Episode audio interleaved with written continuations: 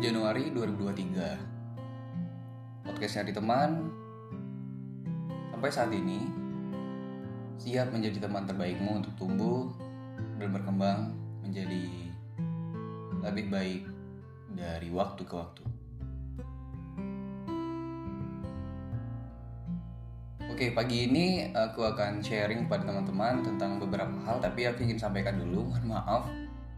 Karena mungkin di luar banyak suara ya. Di kebetulan di, di kos kosanku lagi.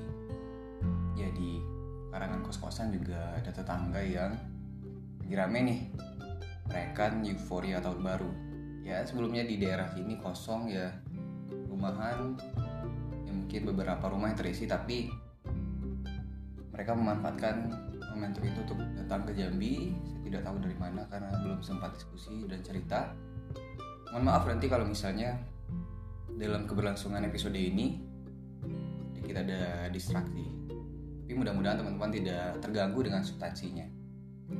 Ya tadi uh, ketika bangun ya seperti biasa jalannya aktivitas pagi dan ya kepikiran untuk bikin podcast atau merekam ya cerita-cerita santai pagi ini. Belum sempat nulis teksnya belum sempat nulis outline kerangka podcast tapi mungkin ini bagian ngalir saja ya. Sesuai dengan apa yang terlintas di otakku oke teman-teman. Yang mendengarkan podcast ini berapapun tentang usiamu baik itu 10 sampai 20 atau 20 30 ataupun yang lainnya aku ingin sampaikan bahwasanya waktu memang cepat berlalu. Di 1 Januari 2023 ini sebentar lagi aku sudah berumur 24 tahun. What? 24 ya. Padahal baru kemarin terasa 17.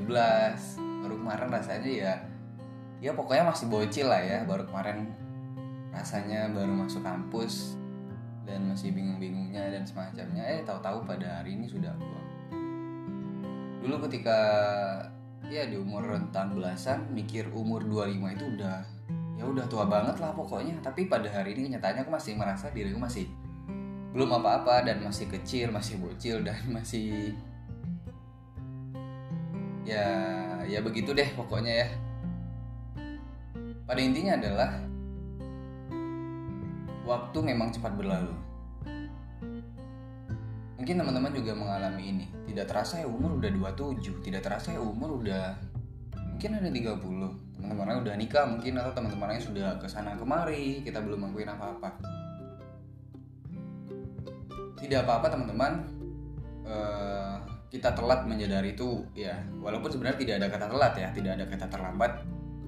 Yang patut kita syukuri adalah kita menyadari bahwasanya kita sudah bertambah tua, kita sudah bertambah umur dan mungkin kita harus memasuki pada fase yang lebih serius lebih memikirkan hal-hal yang jangkanya lebih panjang lagi. Malam tadi sempat sharing dengan salah seorang teman yang ya umurnya kira-kira 2 tahun lah di bawahku ya. Hmm, ceritanya gini. Dia cerita ya dalam satu diskusi kami ya iya ini tentang pernikahan ya mungkin di umur kita di umur umur kami khususnya dua-dua ke atas lah dua-dua ke atas itu udah tentang pernikahan teman saya itu bilang kalau dia di umur 22 itu belum kepikiran untuk menikah. Ya belum ada apa-apa lah belum ada targetan belum punya hal-hal yang dipersiapkan secara serius. Ya cerita itu. Dan dan aku juga sampaikan aku di umur itu juga belum ada apa-apa dulu. Tapi seiring dengan berjalannya waktu bertemu dengan banyak orang apalagi orang-orang yang sudah menikah ya senior senior teman-teman akhirnya ya pernikahan itu butuh persiapan. Udah ngomongin nikah aja ya. Padahal masih ya masih ngerasa bocil lah. Ya intinya teman-teman di rentang umur kita mungkin yang mendengarkan posisi 20 sampai 30 lebih banyak kan ya kita sudah berada di fase itu. Sudah berada di fase memang kayaknya kita harus memikirin hidup yang jauh lebih panjang. Saya tidak bilang di rentang umur lain itu uh, tidak mempersiapkan ya tapi kebanyakan ya rata-rata di, di fase ini orang mempersiapkan itu. Nah untuk teman-teman yang saat ini berada di sekitaran umur 20 mungkin sampai 27 gitu ya merasakan itu dan bersiap-siap untuk itu. Mungkin ada yang sudah menjalankan pernikahan ya tidak apa-apa teman-teman silahkan ditata lagi bagaimana rencana eh, kehidupan teman-teman pasca nikah di umur yang dan di rentang lebih panjang. Lagi-lagi poinnya adalah waktu memang cepat berlalu. Sudah 1 Januari 2023 kemudian ada hal yang perlu kita pelajari juga berkaitan dengan tahun baru. Ya malam tadi ketika ya aku sempatin keluar lah sebentar ya. Bukan dalam artian merayakan euforia tahun baru ya. Karena memang dalam kalenderku dalam budaya aku sendiri aku berusaha tidak merayakan tahun baru. Dalam artian ya ya tidak ada pesta mungkin tidak ada bakar-bakar. Pun kalau misalnya ada bakar-bakar dalam waktu rentang kisaran ini itu bukan dalam rangka merayakan euforia tahun baru. Intinya tidak ada tidak pernah ada itu ya pesta ulang pesta ulang tahun tahun baru. Sorry. Kayaknya itu. Dah ketika keluar malam tadi aku melihat banyak sekali orang-orang yang merayakan itu.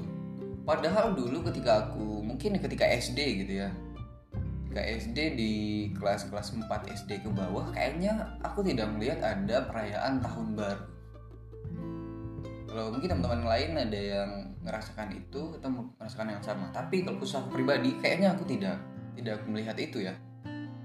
Kebetulan aku di Kerinci aku merasakan perayaan tahun baru itu ketika apa namanya ada salah satu daerah namanya Bukit Tengah. Itu yang sekarang jadi kompleks perkantoran bupati dan semacamnya. Itu awal-awal dibuka. Nah untuk memeriahkan itu mungkin pemerintah daerah pada pada masa itu jadikan momentum tahun baru untuk biar orang-orang itu datang ke sana dan merayakan itu.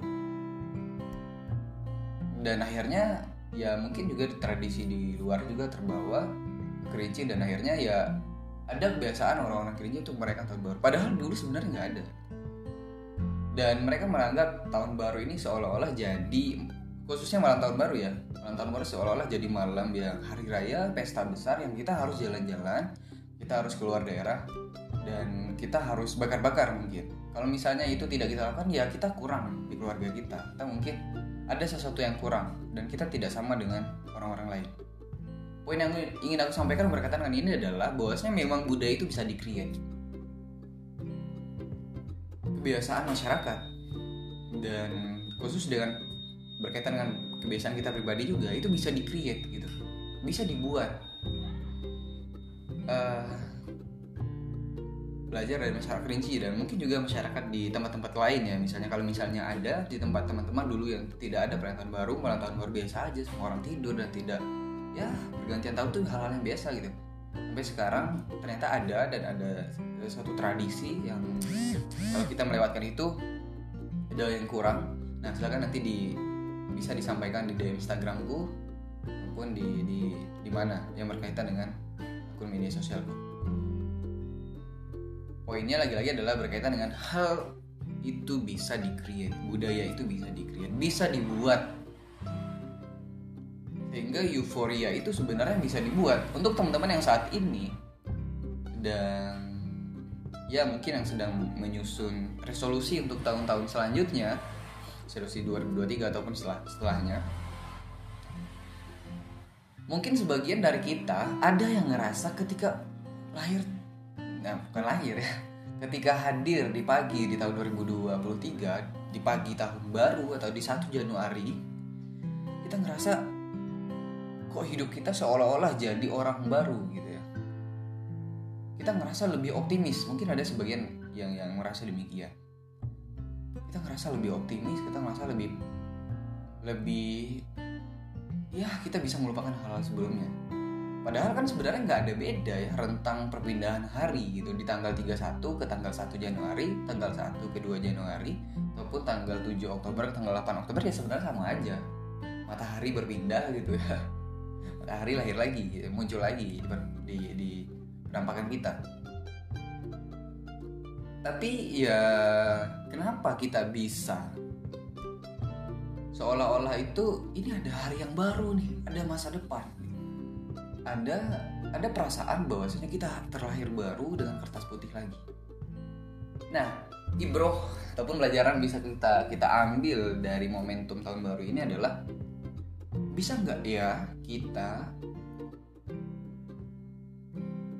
bisa nggak kita menerapkan ataupun nge-create itu, membuat itu perasaan selalu menjadi manusia yang baru setiap hari dengan optimisme setiap hari itu berlangsung lama. Tidak hanya di tahun 2000 tahun di perpindahan tahun aja gitu, di pertukaran tahun aja, tapi di setiap hari. Bagaimana perasaan se seperti yang aku sampaikan tadi itu bisa kita rasakan di 2 Januari, 3 Januari sampai nanti di Desember Nah kalau misalnya kita bisa nge-create itu, wow luar biasanya kita gitu. Saya saya sangat yakin hari-hari kita bakal menjadi lebih baik.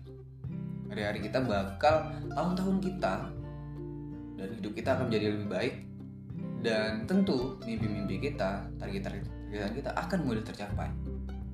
Karena yang yang susah sebenarnya dalam mewujudkan resolusi adalah kita berusaha optimis dengan seluruh keadaan lingkungan yang ada. Nah teman-teman mungkin bisa dipelajarin ini, dibuat ini, dikirim ini baik itu untuk kepentingan pribadi kalau misalnya susah pribadi ada nggak ya teman-teman support system yang bisa buat itu bareng-bareng? Dan yang ketiga yang ingin saya sampaikan berkaitan dengan momentum tahun baru hal yang kita bisa, bisa kita pelajari adalah orang-orang bermimpi jadi lebih baik. Bicara di di akhir Desember itu mereka bicara tentang resolusi resolusi ya mereka merefleksi kembali apa yang sudah mereka mereka lakukan di tahun 2022 keburukan-keburukan apa? Kesalahan-kesalahan apa? Kemudian mereka ingin jadi manusia baru di tahun selanjutnya di tahun baru di tanggal 1 Januari. Tapi semua itu mereka hancurkan dengan telat bangun di pagi tanggal 1 Januari. Ya gimana ya gimana caranya coba? Harusnya kan seperti yang sampai sampaikan sebelumnya bahwa kita harus memulai itu every day every time. Perasaan optimisme semangat itu tidak hanya di di di akhir Desember aja ketika kita menulis resolusi tapi juga di setiap hari. Apalagi di tahun-tahun di hari di mana kita harus mengeksekusi itu. Khususnya di tanggal tanggal 1 Januari. Teman-teman resolusi itu tidak bicara tentang apa yang bisa kita lakukan besok gitu. Tapi sebenarnya resolusi itu adalah bicara tentang apa yang bisa kita lakukan sekarang. Kita tidak hidup untuk besok gitu, tapi kita hidup untuk sekarang ya mungkin perkataan ini bisa di, diterima maknanya ya gini. Kita tidak hidup untuk besok tapi kita hidup untuk sekarang. Kalau kita hidup untuk besok kita akan selalu menunda-nunda. Kita akan lakukannya besok. Tapi kita menjalani hidup sekarang agar besok kita menjadi lebih baik. Nah begitu kira-kira maknanya. Ya kalau misalnya sekarang teman-teman punya mimpi, punya sesuatu yang ingin jadi lebih baik di waktu-waktu selanjutnya, teman-teman lakukan itu sekarang. Nah kalau sekarang saja teman-teman sudah telat bangun pagi, saya agak kurang suka orang telat bangun pagi. Walaupun saya juga beberapa waktu sering gitu ya. Tapi mudah-mudahan di tahun 2023 dan tahun-tahun selanjutnya saya tidak telat gitu. mimpi-mimpi itu tidak akan tereksekusi, tidak akan tercapai kalau misalnya sekarang teman-teman itu tidak memulainya. Kalau sekarang rasanya sekarang sudah punya semangat itu dengan ya mungkin membaca membaca ulang resolusi-resolusi mimpi-mimpi yang perlu diingat set dimulai dari sekarang bukan satu jam lagi bukan dua jam lagi bukan tiga jam lagi mulai dari sekarang apa yang rasanya sekarang waktu tidak bermanfaat scroll TikTok kah ataupun apakah yang bisa menghabiskan waktu? Mulai. Bikin catatan-catatan harian targetan-targetan waktu yang lebih detail lagi.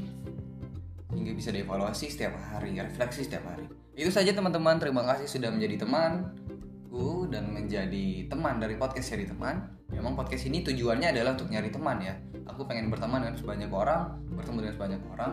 Teman-teman ada yang ngerasa perlu cerita, perlu berbagi dan perlu apa pun itu menjadi temanku, aku sangat terbuka. Nanti teman-teman bisa DM aku di Instagram @doreleffendi, di TikTok Dorel Effendi, di Twitter Dorel Effendi, dan di blog doreleffendi.blogspot.com ataupun di email dorel dorel.effendi99@gmail.com. Semoga bisa menjadi teman yang baik untukmu dan melalui podcast ini kita bisa jadi teman yang bisa bertumbuh sama-sama, bisa hidup lebih baik sama-sama, bisa menjalani hari-hari yang lebih optimis secara bersama-sama. Terima kasih. See you. thank you